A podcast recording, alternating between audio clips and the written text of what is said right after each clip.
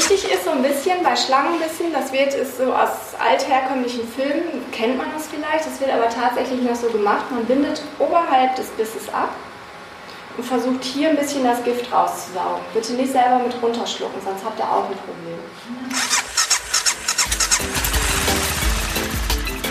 Pegasus Podcast. Expeditionen mit den Ohren. Auf pegasoreise.de. Dies ist der Pegaso Podcast, 35. Ausgabe. Ich bin Claudio. Es ist äh, Februar 2013 und ich bin an einem Ort, wo ich jetzt schon seit 20 Jahren nicht mehr war, nämlich in der Fahrschule beim Andreas Prinz. Ähm, du machst heute einen Workshop hier. Ganz genau. Ich bin äh, sehr aufgeregt. Ist nämlich eine Premiere. Und zwar machen wir einen Reiseworkshop.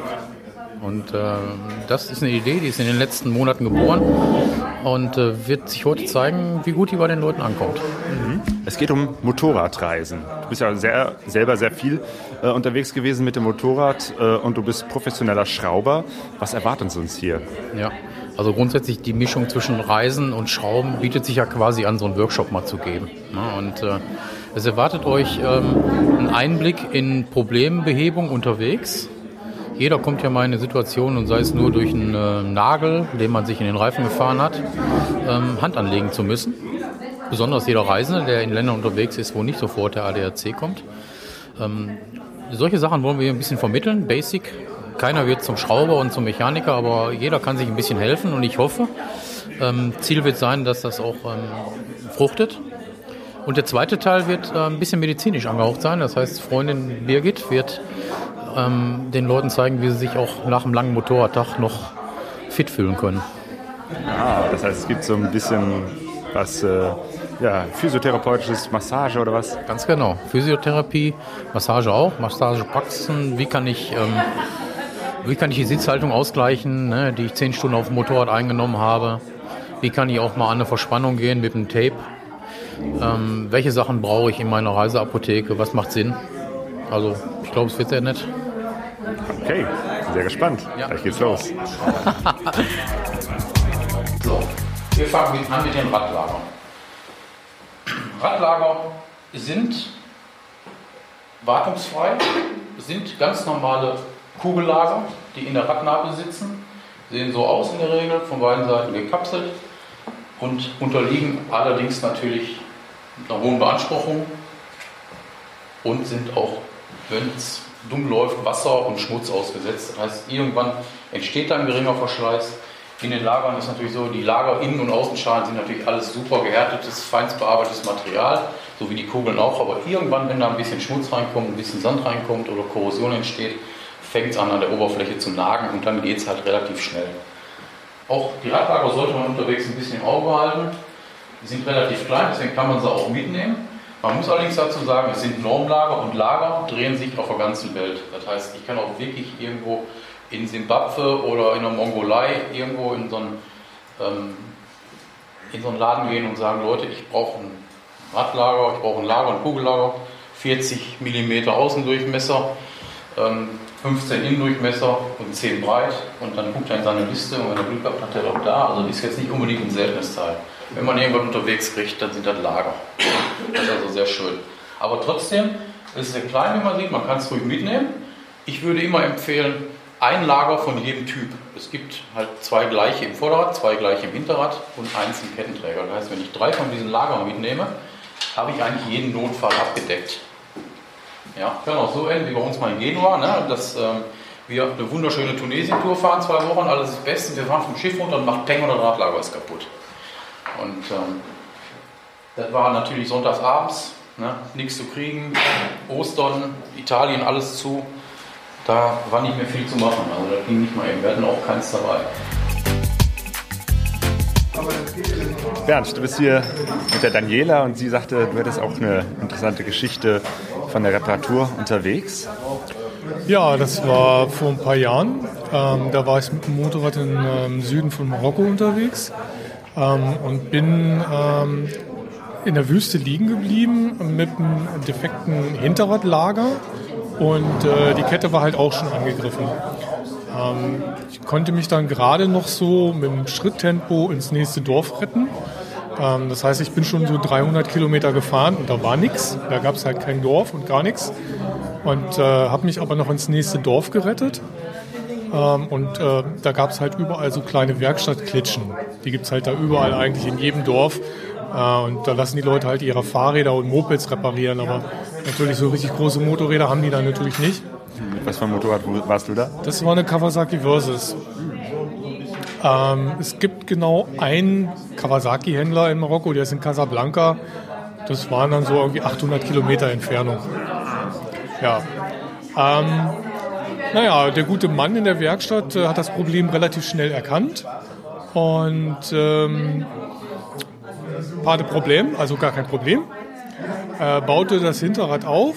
Ich brauchte gar nichts tun. Also er, er bockte das Motorrad auf, Hinterrad ausgebaut, äh, Lager ausgebaut, guckte sich das Lager an, der Problem, schwang sich auf seinen Motorroller und äh, war verschwunden. Und ich blieb da Mutterseelen allein an dieser Werkstatt zurück und harte der Dinge, die dann nun kamen.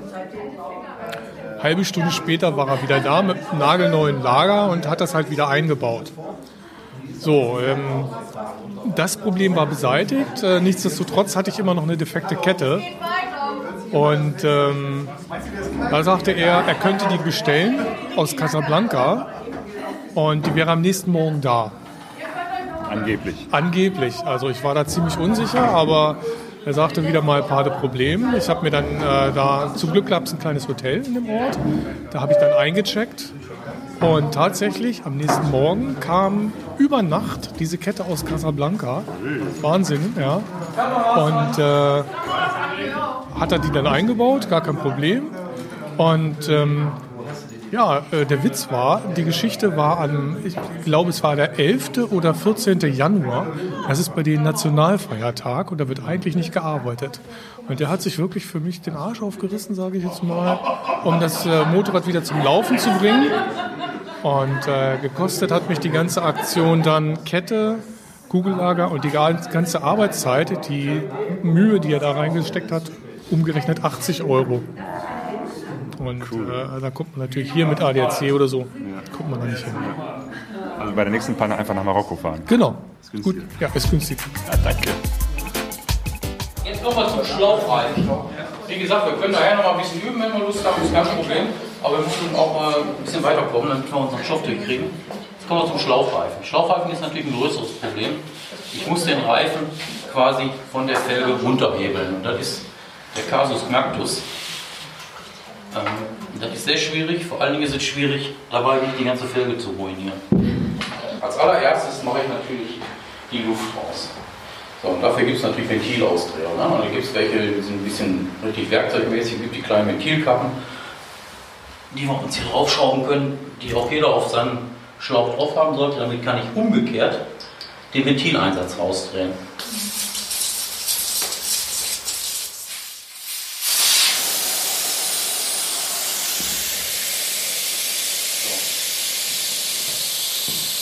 So, und jetzt probieren wir ganz praktisch einen Reifenwechsel aus. Legen, dann kippelt der nicht über die Bremsscheibe. Ne? Ja, vor allen Dingen kriegst du es dann eigentlich auch alleine hin, weil du kannst die Hebel unter die Bremsscheibe klemmen. Genau. Also jetzt nochmal langsam den äh, Schlauchreifen einmal aufmachen und den Schlauch rausholen. Ne? Den Schlauchreifen aufmachen und rausholen, ja. den Schlauch. Nein, den, den Reifen von der Felge nehmen, ja. nicht aufmachen. Okay, gut. Also hier haben wir das Ventil, das wird markiert, dass ich also da auch wieder den Reifen an der Stelle ähm, wieder montiere. Das, und dann habt ihr begonnen hier, ne? Genau. Jetzt kommen die Felgenschoner drauf, ne? diese Plastikteile. Genau. Sitzt drin. Der große war der erste. Dann brauche ich Flickzeug. Es gibt auch, ähm, wenn ich auf Reisen gehe, ne, wenn ich auf große Reisen gehe, gibt es auch natürlich, habe ich so ein Döschen Flickzeug mit, das hält ja keine drei Tage. Dann mache ich einmal noch einen Fehler, muss ich wieder fliegen und schon sind die Fliegen weg. Also nehme ich ordentlich Ersatzfliegen mit. Und gibt im Pkw-Bereich auch im Pkw-Bereich die größeren, die sind richtig schön groß, die sind wesentlich besser. Da kann man sich mit Sicherheit mal 10 von mitnehmen oder so, weil dann Fliegen stört mich auch nicht unterwegs. Also Fliegen ähm, eigentlich einpacken. Ersatzschläuche auf einer langen Reise auf jeden Fall. Auf jeden Fall. Und sei es nur, weil irgendein Reifenhändler irgendwo in Husemuckel euch den Schlauch kaputt macht. Schlimmstenfalls. Aber es gibt halt auch wirklich Schäden, wo man mal in so ein blödes Schlagloch reinfährt, wo der Reifen durchschlägt, wo der Schlauch wirklich definitiv kaputt ist. Oder wo ein Ventil abreißt. Ja, so. wir hatten mal ein Ventil abriss, da kannst du auch nichts mehr Da machen. kannst du nichts mehr machen. Deswegen, es ist nicht schön, weil die Schläuche halt auch groß sind und viel Platz wegnehmen, auch einiges wiegen. Aber es gibt halt bei sind halt flexibel, auch die Möglichkeit, die immer ganz schön zu verstauen am Motorrad. Es gibt extra so kleine Täschchen zum Beispiel, die man äh, einen Koffer binden kann oder unter einen Gepäckträger oder vorderen Kotflügel, die- wo man so einen Schlauch unterbringen kann. Muss man haben. Dummerweise muss man halt auch zwei haben vorne und hinten, weil die Reifengrößen einfach zu unterschiedlich sind. Ja, ja, da habe ich, hab ich in einem von diesen BMWs habe ich Inspektionen gemacht, Bremsflüssigkeitswechsel und dann kam der Kunde die abholen und gesagt, ich muss noch schnell eine Probefahrt machen. Na. Und äh, warte eben hier ein paar Minuten, ich komme gleich wieder. Und dann bin ich gefahren und dann bin ich in meinen Hof reingefahren mit dem Ding. Und wenn man so cool sein will, macht man schon mal die Züge aus und steigt schon mal halb ab ne? und springt dann runter. Ne? Und dann habe ich aber natürlich nicht vergessen, diese Bremse. Und dann bin ich halt so äh, rausgemacht, bin dann da reingerollt und dann war da nichts mehr. Voll vor den Augen des Kunden in meinen Anhänger reingesimmelt. So, ähm, jetzt ist gleich die Birgit dran. Du erklärst uns etwas über die Fitness auf Reisen. Ja, also ich bin die Birgit, ich bin medizinische Fachangestellte, Heilpraktikerin und angehende Physiotherapeutin und ich versuche den Teilnehmern beizubringen, wie sie möglichst fit durch die Reise kommen und ähm, kleine Zipperleinchen auch ähm, ja, selber behandeln können praktisch. Einmal mit der Homöopathie, dann aber eben auch mit Verbandtechniken. Gleich kommt noch so ein kleines bisschen Erste Hilfe dran und natürlich das wichtigste Massagetechniken. Wie kann ich meinem Reisepartner am Abend auch was Gutes tun oder eher mir, je nachdem. Allgemein so Haltung beim Motorradfahren. Äh, was kann man denn so alles falsch machen? Oh, man kann eine ganze Menge falsch machen.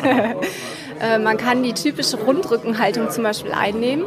Das kommt an der Lendenwirbelsäule gar nicht zugute. Das heißt, man müsste schon darauf achten, dass man die normale physiologische Haltung beim Sitzen einhält, ähm, die wir hier ausgiebig gelernt haben. Und äh, was würdest du sagen, ist wichtig, so, was man an Medizin mitnehmen sollte? Also an Medizin würde ich erstmal die ähm, normalen klassischen Mittel gegen alle möglichen Arten von Prellungen mitnehmen. Also Arnika zum Beispiel. Etwas gegen Kopfschmerzen ist sicherlich sinnvoll, wie Gelsemium oder eben Muskelkater, weil man halt die ganze Zeit sitzt und gerne schon mal verspannte Muskeln hat, wie Rus Tox oder Ruta. Ähm, vielleicht noch ein bisschen was für den Magen, Nux vomica. Arsenicum album haben wir heute gehört, ist auch ganz gut, wenn man eine Lebensmittelvergiftung hat. Und das sind so die gängigsten Mittel eigentlich. Und Verbandszeug. Was sollte man da so als Grundausstattung für eine längere Reise dabei haben? Also als Grundausstattung auf jeden Fall den normalen Wundschnellverband, das heißt ein herkömmliches Pflaster, das ist unabkömmlich. Dann würde ich verschiedene Mullbinden in verschiedenen Stärken mitnehmen, ganz kleine, normale Mullbinden und etwas breitere, 8 cm, 10 cm, damit man eben auch etwas schlimmere Verletzungen eventuell behandeln kann, wie ähm, Klavikulafraktur oder Schulterluxation. Ähm, ein Dreieckstuch ist immer super, sollte man auf jeden Fall dabei haben. Ähm, ja, und die normalen Pflasterverbände halt. Ähm, es gibt ja so extra so kleine äh, Erste-Hilfe-Täschchen fürs Motorrad. Ist da das alles drin? Da ist das herkömmliche alles drin. Ich würde es noch ein bisschen ergänzen, damit ich ein paar Mullbinden mehr habe. Die, die da drin sind, sind ein bisschen wenig. Gut. Sonst noch irgendwelche Tipps, was man unbedingt mitnehmen sollte, wo man vielleicht so nicht dran denkt? Gute Laune. Gute Laune und Spaß am Motorradfahren. Ansonsten ist alles in Ordnung. Super. Du fährst selber auch Motorrad? Ich fahre jetzt seit zwei Jahren Motorrad. Bin noch ähm, als Anfängerin eher in Deutschland unterwegs. Es gibt zwei verschiedene Mittel gegen Übelkeit, Magenschmerzen, so ein Unwohlsein-Gefühl. Das ist einmal Lux vomica, das ist für den typischen Manager. Der, der total hektisch ist. Los, machen Sie dieses, machen Sie jenes, hier noch und da noch und ach, da habe ich ja noch vergessen. Also so ein total hektischer, unangenehmer Mensch, der den ganzen Tag unterwegs ist und abends am Tisch sein Essen isst und anschließend sagt, boah, Gott, ist mir schlecht. Lux vomica. Allerdings auch unterwegs, wenn man halt irgendwas gegessen hat, man hatte den Stress der Reise, man hatte vielleicht vorher, hat man auch gearbeitet, am nächsten Tag fährt man schon fort, dann kommt der ganze Stress erstmal richtig zum Tragen, den man vorher hatte. Lux vomica. Das mit Zöllnern. Zum Beispiel. Muss man dann dem Zöllner oder Lux geben oder selber? nee, dem Zöllner würde ich ein bisschen äh, Johanniskraut geben zur Beruhigung und nicht selber den Benux. Keine Ahnung. Konstruiertes Beispiel, ihr krabbelt im Gras, weil euch irgendwas runtergefallen ist, da ist eine Schlange, die beißt euch in die Hand. Nicht mehr Hallo, Hallo machen. Ihr solltet ja nicht bewegen, sondern Hallo, kann mir mal jemand helfen? Das heißt, diese Extremität nicht mehr bewegen, auch den Fuß nicht mehr bewegen, nicht mehr irgendwie selber zum Arzt laufen, sondern euch helfen lassen. Wenn ihr zu zweit unterwegs seid, bleibt ihr an Ort und Stelle und der andere holt die Hilfe. Wichtig ist so ein bisschen bei Schlangenbissen, das wird ist so aus altherkömmlichen Filmen, kennt man das vielleicht, das wird aber tatsächlich noch so gemacht. Man bindet oberhalb des Bisses ab und versucht hier ein bisschen das Gift rauszusaugen. Bitte nicht selber mit runterschlucken, sonst habt ihr auch ein Problem. Das kann die ersten, die ersten schlimmen Sachen verhindern. Wenn ihr das abgebunden habt, ihr müsst das auch irgendwann wieder aufbinden, weil sonst stirbt euch nämlich alles andere, was da unterhalb hängt, nämlich die Hand ab. Einer der Teilnehmer ist der Carsten. Ähm, Carsten, musstest du schon mal was auf einer Reise reparieren? Ja, wir sind äh, vor einigen Jahren mit einer HP2 Enduro unterwegs gewesen und diese HP2 Enduro hat ja das Luftfederbein und hat nur einen Seitenständer. Und dieser Seitenständer wird äh, dann doch etwas stärker belastet und hat den Nachteil in der Originalausführung gehabt, dass ein Stahlseitenständer an einem Stahlrahmen mit einem Aluminiumstück abgestützt wird. Auf diesem Seitenständer sitzt der Seitenständerschalter, der ja leider vorgeschrieben ist. Und im Laufe der Zeit gab das Aluminiumstück nach, das dazu führte, dass der Schalter belastet wird und irgendwann den Geist aufgab. Das ist aber so nicht bekannt gewesen, weil war ja damals die teuerste Enduro, die du kaufen konntest und BMW sagte, ist das Beste, was wir jemals gebaut haben. Und zunächst einmal war ich davon ausgegangen, das hängt damit zusammen, dass man irgendeine Furt gefahren ist und dort das Ganze mit Wasser äh, vollgelaufen ist. Sauber gemacht, trocken gemacht. Trotzdem sprang das Ding je nachdem nicht wieder an.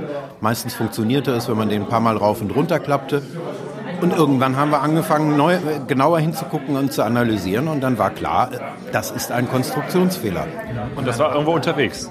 Das war unterwegs. Also, dass das ein Konstruktionsfehler ist, haben wir später entdeckt. Aber zunächst einmal war irgendwann der Punkt, wo wir gesagt haben, jetzt müssen wir brücken, es geht nicht anders. Jetzt denkt man sich normalerweise ein Seitenständerschalter, okay, der kann an oder aus sein. Also braucht man zwei Kabel und entweder ist da Kontakt oder kein Kontakt. BMW benutzt dafür drei Kabel. Warum weiß kein Mensch? Und dann sitzt du in der Pampa und fängst an, die Prüflampe rauszuholen und mal zu gucken, womit du denn irgendwie weiterkommst. Das hat funktioniert. Ergebnis war auf jeden Fall, wir wussten hinterher, es war ein Konstruktionsfehler und wir hatten immer einen passenden Stecker, um zu brücken, wenn das nächste Aluminiumstück wieder kaputt gegangen war. Okay, aber ihr habt nicht dauerhaft einfach diesen, den, den Schalter überbrückt? Nein, nicht dauerhaft, weil du musst ja irgendwann mal wieder zum TÜV und dann wollen die das Ding gucken. Also das heißt, vor allen Dingen, es ist in der Garantiezeit gewesen und irgendwann ist BMW dann auch so schlau gewesen, hat plötzlich Stahlstücke zur Aufnahme gebaut. Das hat aber so zweieinhalb Jahre gedauert. Alles klar, gut. Also, ihr kommt zu jemandem, der liegt jetzt da so rum. Ihr habt den Helm abgenommen. Ihr sprecht den an. Der antwortet aber nicht. Ihr müsst atmen. könnt jetzt erstmal gucken, ob nicht vielleicht atmet. Der kann ja durchaus atmen, aber trotzdem bewusstlos sein. Wenn der noch atmet, brauchst du dir nicht beatmen. Das heißt, es gibt drei Sachen, auf die ihr achten müsst, ob der noch atmet oder nicht. Das ist sehen, fühlen und hören. Das kann ich alles in einem machen, indem ich mich hier drüber beuge. Ich höre das, ob sie atmet, ich fühle das dann, ob sie atmet und gleichzeitig kann ich sehen, ob sie atmet. Hurra, sie atmet noch. Gott sei Dank, ich muss nicht beatmen. Super. Wenn er bewusstlos ist und er atmet noch, kommt er immer in die stabile Seitenlage. Wir üben jetzt die Herz-Lungen-Massage und das, dazu passt am besten der Rhythmus von Staying Alive von den Bee Gees. 21, 22, 23, 24, 25, 26, 27, 28, 29, 30. Übernimmst du? Ja, das war's dann. Ne? Dann sage ich nochmal vielen herzlichen Dank, dass ihr alle da wart. Ich hoffe, das hat ein bisschen Spaß gemacht. Und ähm, ihr habt ein bisschen was mitgenommen. Das ist ja immer wichtig. Ansonsten schönes Wochenende noch. Und schöne Reise natürlich.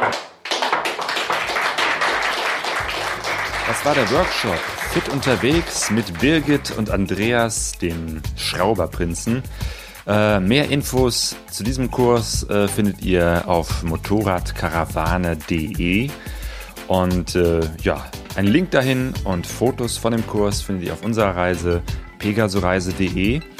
Ich habe äh, auf dem Workshop auch nochmal ein bisschen rumgefragt, äh, welche Erfahrungen so die Teilnehmenden haben mit äh, GPS-Geräten auf dem Motorrad, ähm, weil ich ja gerade auf der Suche nach einem neuen GPS bin. Und ähm, ja, diese Audiokommentare, die will ich äh, so im Laufe der nächsten ein, zwei Wochen nochmal extra posten so einem Artikel, wo ich dann nochmal zu den einzelnen GPS-Geräten was schreibe und man diese Kommentare hören kann. Ähm, ja, und falls ihr diesen Podcast abonnieren wollt, das findet ihr auch auf unserer Seite äh, oben in der Menüleiste. Klickt einfach auf Abo. Da ist eine Anleitung, wie man diesen Podcast kostenfrei abonnieren kann. Das war's und ich würde sagen, wir hören uns. Macht's gut. Gute Reise.